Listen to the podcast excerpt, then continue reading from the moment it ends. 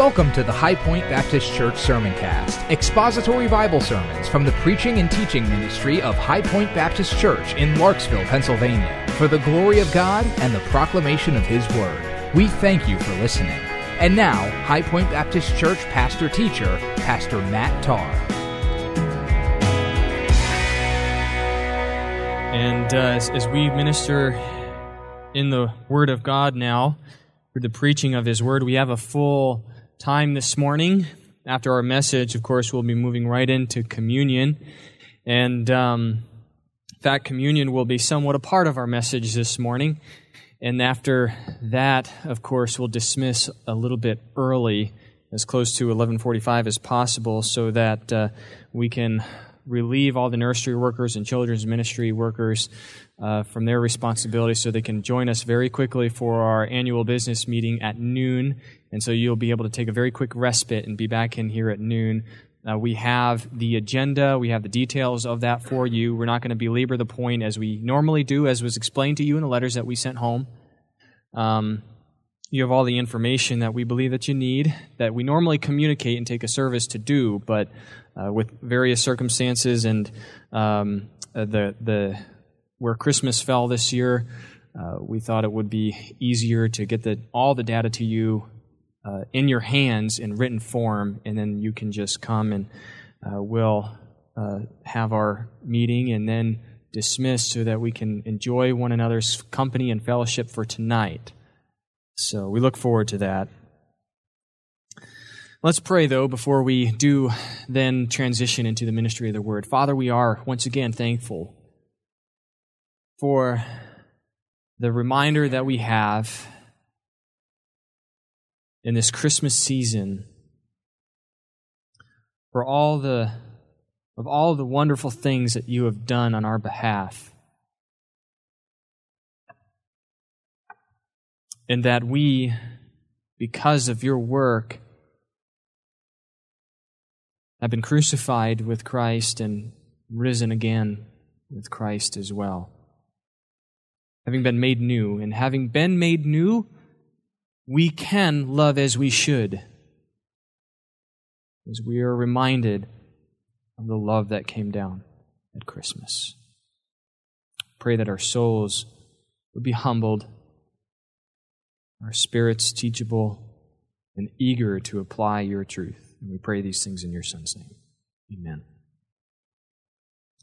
Well, Christmas is always one of the busiest months of the year for all of us, but even in all the busyness, it brings us back to the cardinal truths of our faith. And in those things, we don't forget, or at least we shouldn't, reminds us of the very first principles. Christmas shows us the summation of the Christian faith, the summation of doctrine, the summation of what we see having taught in the scriptures. Christmas reminds us the summation of the Christian spirit.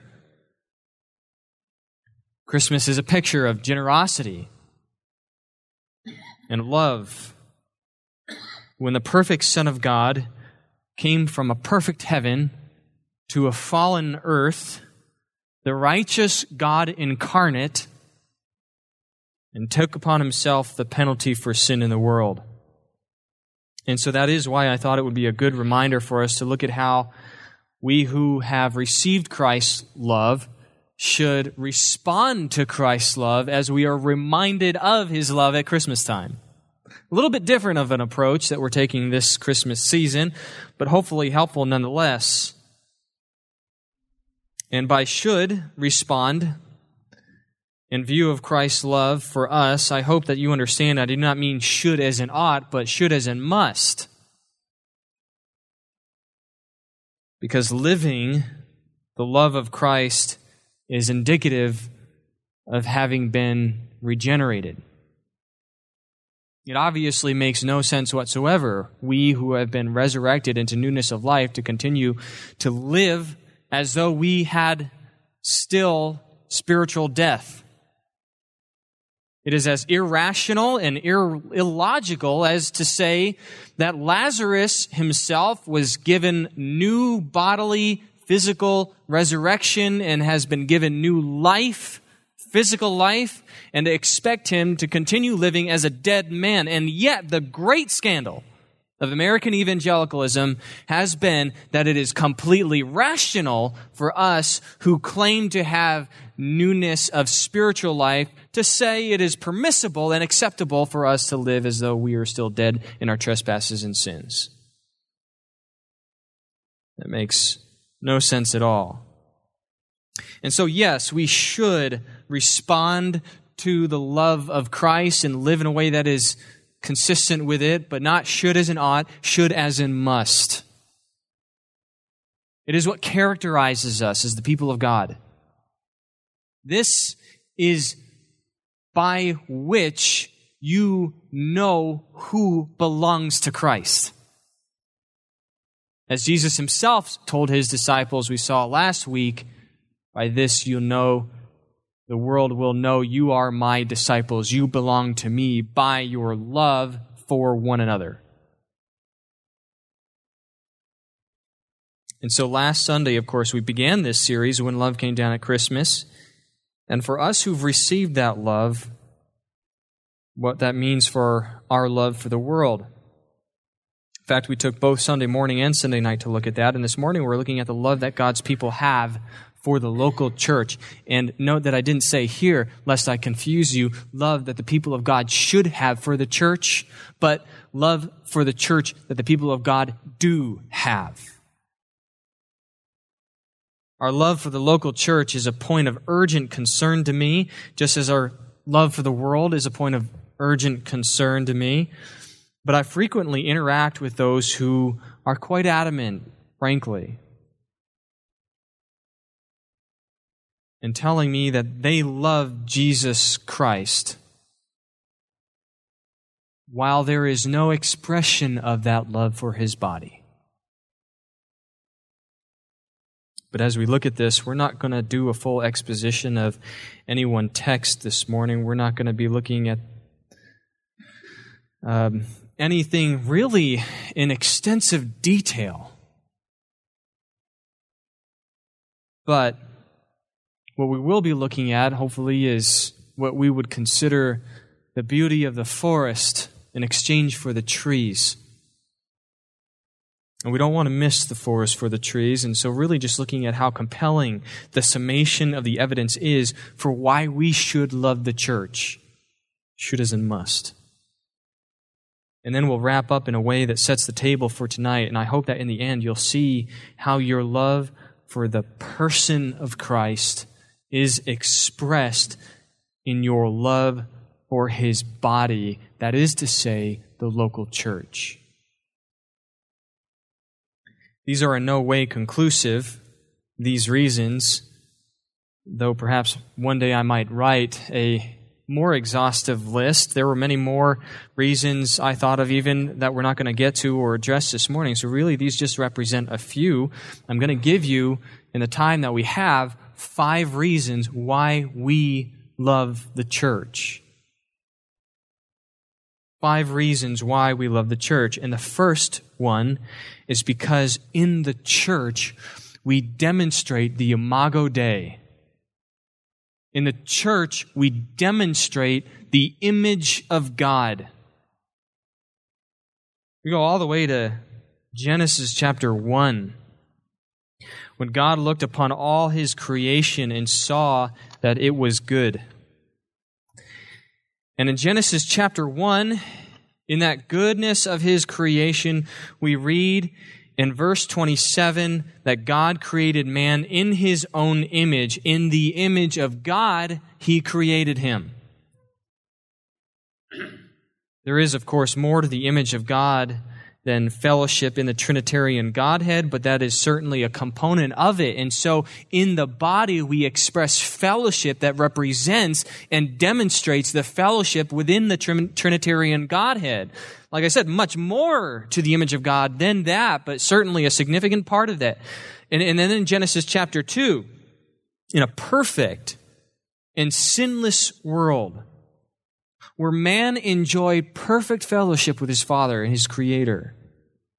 God looked at man, whom he created, and said, It was not good for him to have perfect fellowship with himself alone. It was not good for man to be alone. From the very beginning, even in a perfect world, God did not create man to live autonomously. And that was before the fall, before sin entered the world. And since sin entered into the world, fellowship is even more important today.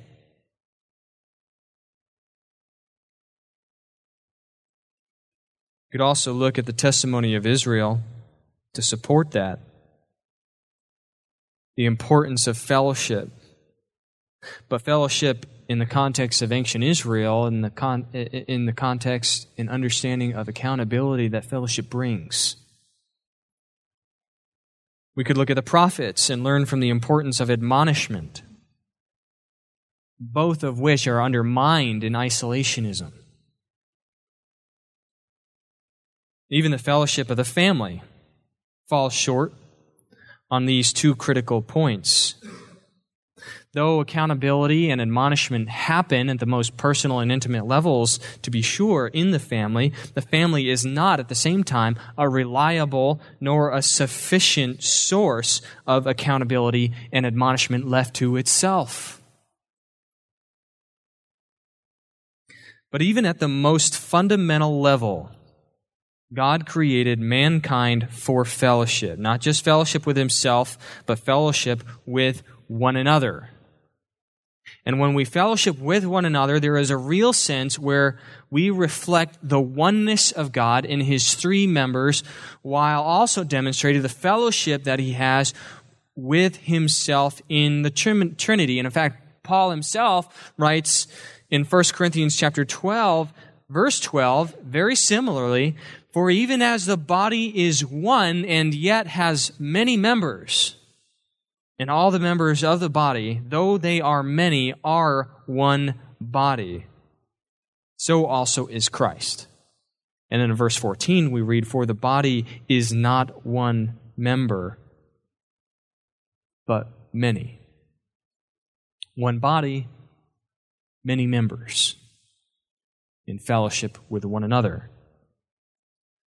In Romans chapter 12, verses 4 and 5, for just as we have many members in one body, and all the members do not have the same function, so we, who are many, are one body in Christ, and individually members of one another. And so that might be our first reason, because in the fellowship of the local church, we have in one another or with one another, we demonstrate the image of God in His own love for his fellowship within the Trinitarian Godhead. But if we were to look at the New Testament as we should, because we need to hone in a little bit and bring in the reins to address, well, we need fellowship in general, but do we need fellowship within the context of the local church? And we look at the New Testament for that. But we secondly need to love the church and do love the church because in the church we demonstrate the very will of God. First, we love the church because the church demonstrates the image of God. Secondly, because in the church we demonstrate the will of God. If you do look in the New Testament, we're not going to look at any one passage, but you'll find 59 verses. 59 verses, all commands related to unity, hospitality, devotion, and edification expressed in the one another commands of the New Testament. There are many other commands that require those very same virtues within the context of the local church, but if we're just going to hone in on the one another commands, there are 59 verses that address our unity, hospitality, devotion, and edification, none of which, by the way, can be fulfilled in some kind of personal, individual, autonomous relationship between me and God or even a personal fellowship with my local family, but can only be expressed with regard to the local church, not even the universal church. There are many confi- many uh, contemporary Christians that will try to maintain, well, while I love the universal church, I do not believe that I need to love or commit or dedicate myself to, which is characteristic of love, the local church. Now, I'm not going to tell you all 59 of these, but just to give you an idea, I'll read to you a few of them. 1 Peter chapter 1 verse 22 says, "Since you have in obedience to the truth, you hear something of an assumption here. Purified your souls for a sincere love of the brethren. Are the brethren?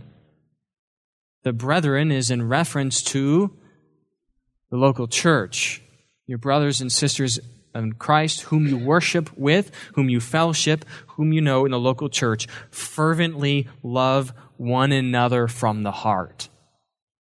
There's one.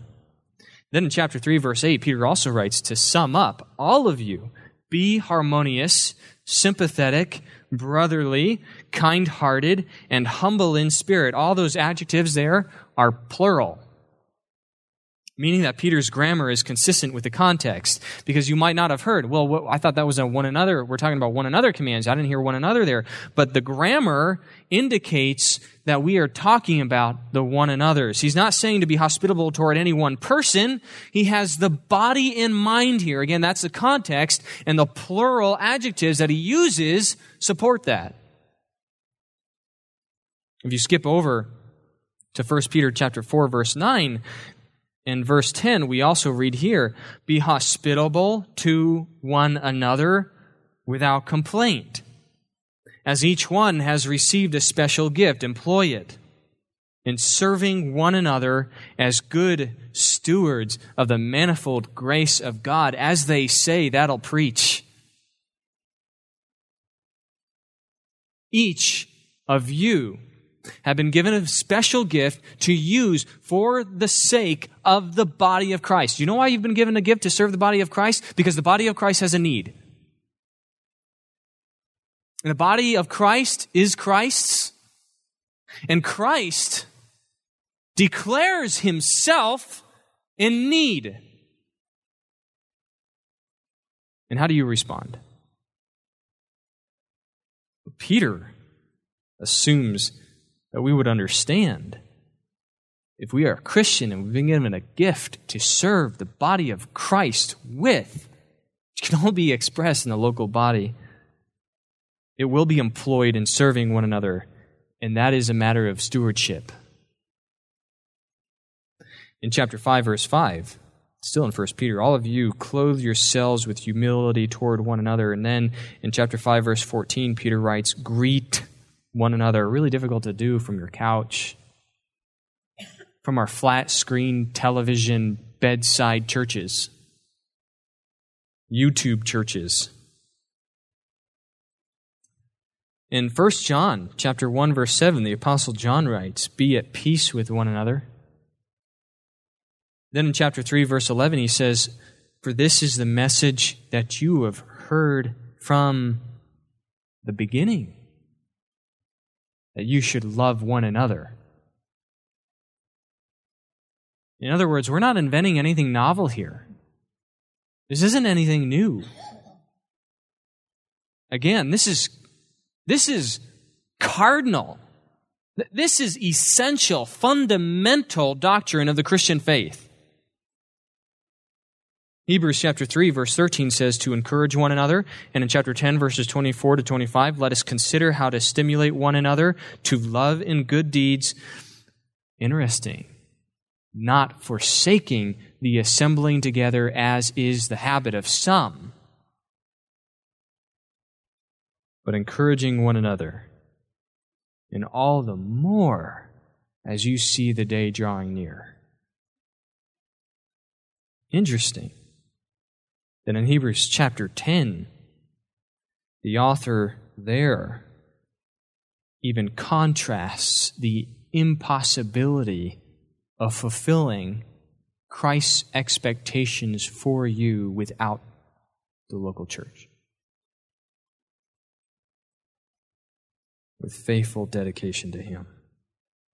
In Hebrews chapter 13, verse 1, this isn't a one another command, but it still proves the point. Let love, present active imperative. In case you don't know what that means, that means it's mandatory, it's not optional, it is an imperative command. Let love of the brethren continue. Another present active imperative command. So let love and continue in that love are both imperatives. James 5 9. Do not complain, brethren, against one another, so that you yourselves may not be judged. You say, Well, I don't have to have a church to keep that one. Uh, I mean, if I'm not a part of a body, I am the YouTube bedside church going Christian, flat screen church Christian. I'm not going to complain anything about the body because I'm not interacting with the body. But it's interesting because I've yet to meet a Christian who is not a part of the body and yet who doesn't complain about the body. Usually, in fact, they are those who are the most critical of the body, complain about it the most. And yeah, they're not even a part of the body. But what they really mean is that the is that they don't complain about any one person in the body. Not that they don't complain about the body of Christ. They just don't complain about any one person in the body. And so they have an oversimplistic view of that exhortation, but they're also not going to be able to keep James' counter commands to complaining. James doesn't just say, don't complain about the body. He is saying also, in contrast to that, throughout the whole rest of chapter 5, there are other things that we are to fulfill, such as in verse 16 confess your sins to one another and pray for one another. And we haven't even said anything about the Apostle Paul's one another commands in Romans chapter, uh, well, just many chapters actually in the book of Romans, or his one another commands in 1st and 2nd Corinthians, or in Galatians, or in Ephesians, or in Philippians, or Colossians, or 1st Thessalonians. Paul writes more one another commands that are to be expressed and fulfilled and can only be expressed and fulfilled in the context of the local church than any other writer in the New Testament. In fact, Paul Paul gives us about 60% of the one another commands in the New Testament. More than half. By the way, he is not the predominant writer of the New Testament either. Luke is. But like I said, oh, by the way, half of what Luke writes is about the church, book of Acts. But nonetheless, like I said, we look at all 59 of these one another verses, but they all address commands that can only be fulfilled in the context of the local church. And, and folks, to state the obvious, that's a lot of commands. That is a lot that Christ expects for us. Those are a lot of commands being disobeyed if we don't fellowship with the local church, and disobedience is sin.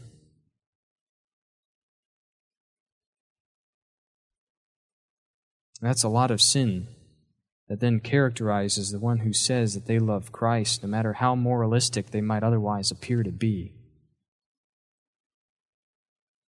And of course, Jesus said in John 14, 23 and 24, What is the point of this? How is our obedience indicative of love? Well, Jesus himself said, If anyone loves me, he will keep my word. And he who does not love me does not keep my words. Third, third reason why we love the church is because in the church we demonstrate that we love what Christ loved. First, we love the church because in the church we demonstrate the image of God. Secondly, we love the church because in the church we demonstrate the will of God. Third, we love the church because in the church we demonstrate that we love what Christ loves. We have looked at this in the past. You can turn to Ephesians chapter 5. In the past, we've set up the case that we must love the church because Christ loves the church, and we are to be like Christ. We are to love what Christ loves. And we are to hate the sin that he hates. And Ephesians chapter 5 verse 25 talks about Christ's own love for the church, so much so that he laid down his life for her. Verses 26 to 27. So that he might sanctify her having cleansed her by the washing of water with the word, that he might present to himself the church in all her glory, having no spot or wrinkle or any such thing, but that she would be holy and blameless. Isn't that interesting?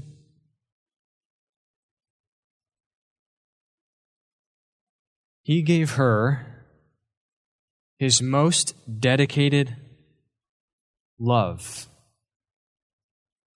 in order that she would become what she ought to be.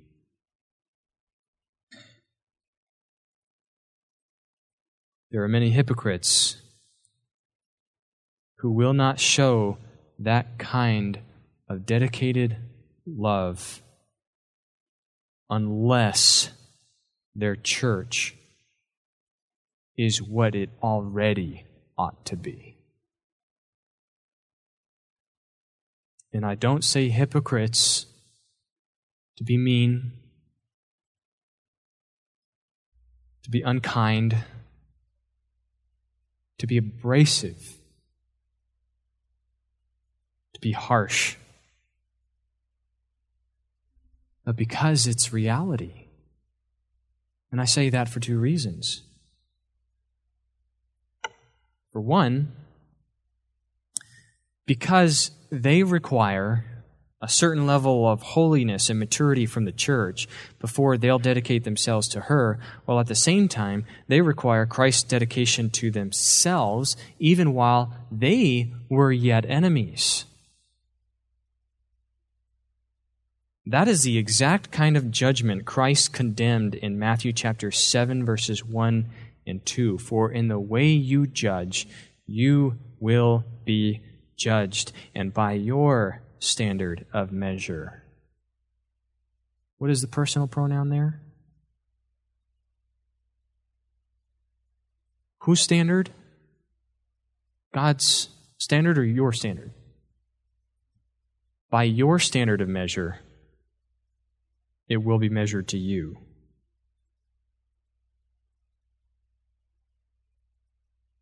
But also, secondly, because they feel, fail to realize the significance of their own condition. They require that for them to give their love, the church must, by some measure, already be made complete in Christ. And yet they fail to realize that by joining themselves to such a body, they have now made what they perceive to be perfect imperfect because they themselves are imperfect and sinful and they have just become a part of the body. and Jesus condemned that as well in Matthew chapter 7 verse 3. Why do you look at the speck that is in your brother's eye but do not notice the log that is in your own eye? And so it is in that context that hypocrite is the Lord's term, not mine. And so I stand by it. So Christ loved the church and gave himself up for her back in Ephesians 5:25 because he already found in her a certain quality and beauty that just needed to be dressed up, dolled up a little bit? Hardly. Hardly.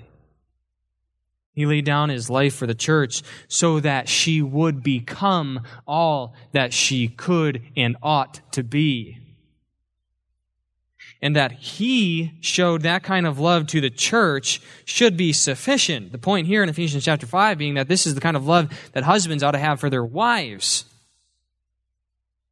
Husband is to love his wife as he loves his own body, and, and he is to show the dedication to her as he is to himself because that is the kind of love that Christ has shown to his church.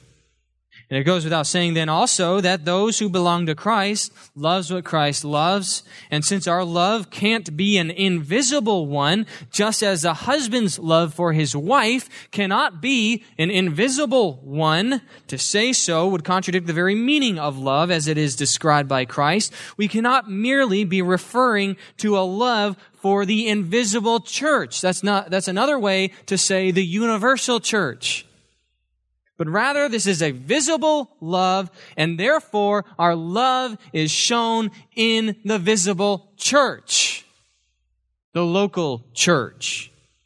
To say it again, Christ did not love the church because it was without fault. Because she was all that she ought to be. He did not love the church because she loved him as she should, or even because she loved him at all. He loved her simply because he chose to do so and gave up his life in order to make what was impure pure, what was hateful loving. In other words, Christ didn't walk into church and say, Yes, everything is just right here. Everything looks as it should. Therefore, I will dedicate myself to her, love her, serve her faithfully, even give up my life for her. You know, and I know, that the exact opposite is true. And I think that perhaps the reason why we have such difficulty loving the church today because, is because with the lack of, our lack of conformity with the heart and mind of Christ. So, the first reason that we should love the church is because our Lord Jesus, or rather, the, uh, the third reason that, that we should love the church is because our Lord Jesus Christ loved the church. Again, we're not saying anything novel here, we're not saying anything new. This is basic stuff. Basic, fundamental Christianity 101. I mean, you ought to be able to CLEP out of this class. After all, Paul said in Romans chapter 13, verse 8, owe nothing to anyone except to love one another. For he who loves has fulfilled the law. Fourth, fourth reason why we love the church is because in the church we demonstrate the work of Christ. Of course, as we grow in sanctification, we continually display the work of Christ in us. And the body is a necessary component of that work. We demonstrate the selfless sacrifice of Christ when we selflessly serve one another. We demonstrate the love of Christ when we grow in our love for one another. We demonstrate our love for the glory of God as we worship Him together with Christ. And we demonstrate the work of Christ, of course, when we grow in our sanctification in the local church is a necessary component of that sanctifying process. In Colossians chapter 3 verses 14 and 16 we read, "Beyond all these things put on love, which is the perfect bond of unity." Let the peace of Christ rule in your hearts, to which indeed you are called in one body, and be thankful. Let the word of Christ richly dwell within you with all wisdom, teaching and admonishing one another with psalms and hymns and spiritual songs, singing with thankfulness in your heart to God. The word admonishing there means to counsel. It's an instructive warning. That's what counseling is. You need to stop this unbiblical pattern of thinking and living. That's the responsibility of the church. And it also carries a connotation and would be translated in other contexts as discipline or reproof which is another sanctifying responsibility of the church outlined in Matthew chapter 18, verses 15 to 18. But Christ has also given to the church two ordinances that do demonstrate his work that should be fulfilled in the church because of what they express with regard to our relationship with his body. We are commanded to be baptized, and Romans 6 tells us what we are illustrating in baptism. Of course, the Greek word baptizo is a word that is translated, transliterated rather, as baptism or to baptize in our English texts, but it simply means to cleanse or to immerse. Either one, but because we understand of what we understand what baptism is illustrating, namely that we are demonstrating our union with Christ in his death, burial, and resurrection. Of course, that's why we affirm the definition of baptism as immersion, but we have another ordinance as well that has been given to the church. Like I said, that we'll be participating even yet as a part of this message this morning as we wrap up here, called communion. And you understand what we're demonstrating in communion as well. As the men do come forward, I invite them to do so at this time. Uh, we are demonstrating communion and fellowship is intrinsic to that word itself. It has been our practice that we remind ourselves of the fellowship and unity that we have in Christ with one another before our annual business meeting. That just seems to make good sense to us. And we'll be having that in just a few minutes, as you know. But as we take these elements, we communicate our communion with our Lord and our fellowship with one another. Which is why, if you hold a grudge or hold something against someone or do not have unity with someone, Paul warns us sternly in 1 Corinthians chapter 11 verse 27 that you are mocking the unity of the body. And you eat and drink judgment against yourself because you do so.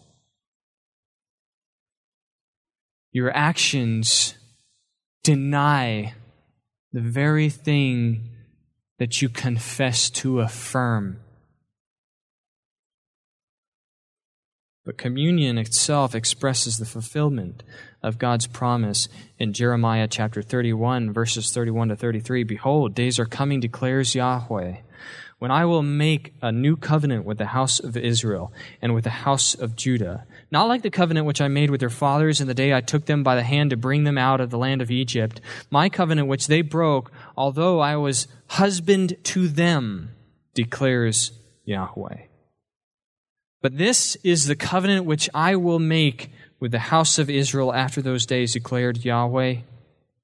I will put my law within them and on their heart I will write it, and I will be their God, and they shall be my people. And it is that new covenant that we're going to demonstrate together now as we read in 1 Corinthians chapter 11 verse 26. Whoever eats the bread or drinks the cup of the Lord, you proclaim the Lord's death until he comes. You've been listening to the expository Bible teaching of our pastor teacher, Pastor Matt Tarr, on the High Point Baptist Church Sermoncast, and we pray you have been blessed by what you've heard. If you have any questions about the gospel of our Lord and Savior Jesus Christ, or if you would like to speak with someone concerning salvation through faith, please reach out to us right away. It would be a great joy and blessing to minister to you. Contact information can be found on our website if you have any additional questions or comments regarding this sermon, would like to know more about our church, or would like to submit a prayer request, just visit us online at highpointbaptist.church. Additional sermons can be found on the Sermoncast page of our website and may be downloaded or streamed free of charge. Our website again is highpointbaptist.church. Thank you again for listening. May grace and peace be multiplied to you in the knowledge of God and of Jesus our Lord. Copyright 2018 High Point Baptist Church, all rights reserved.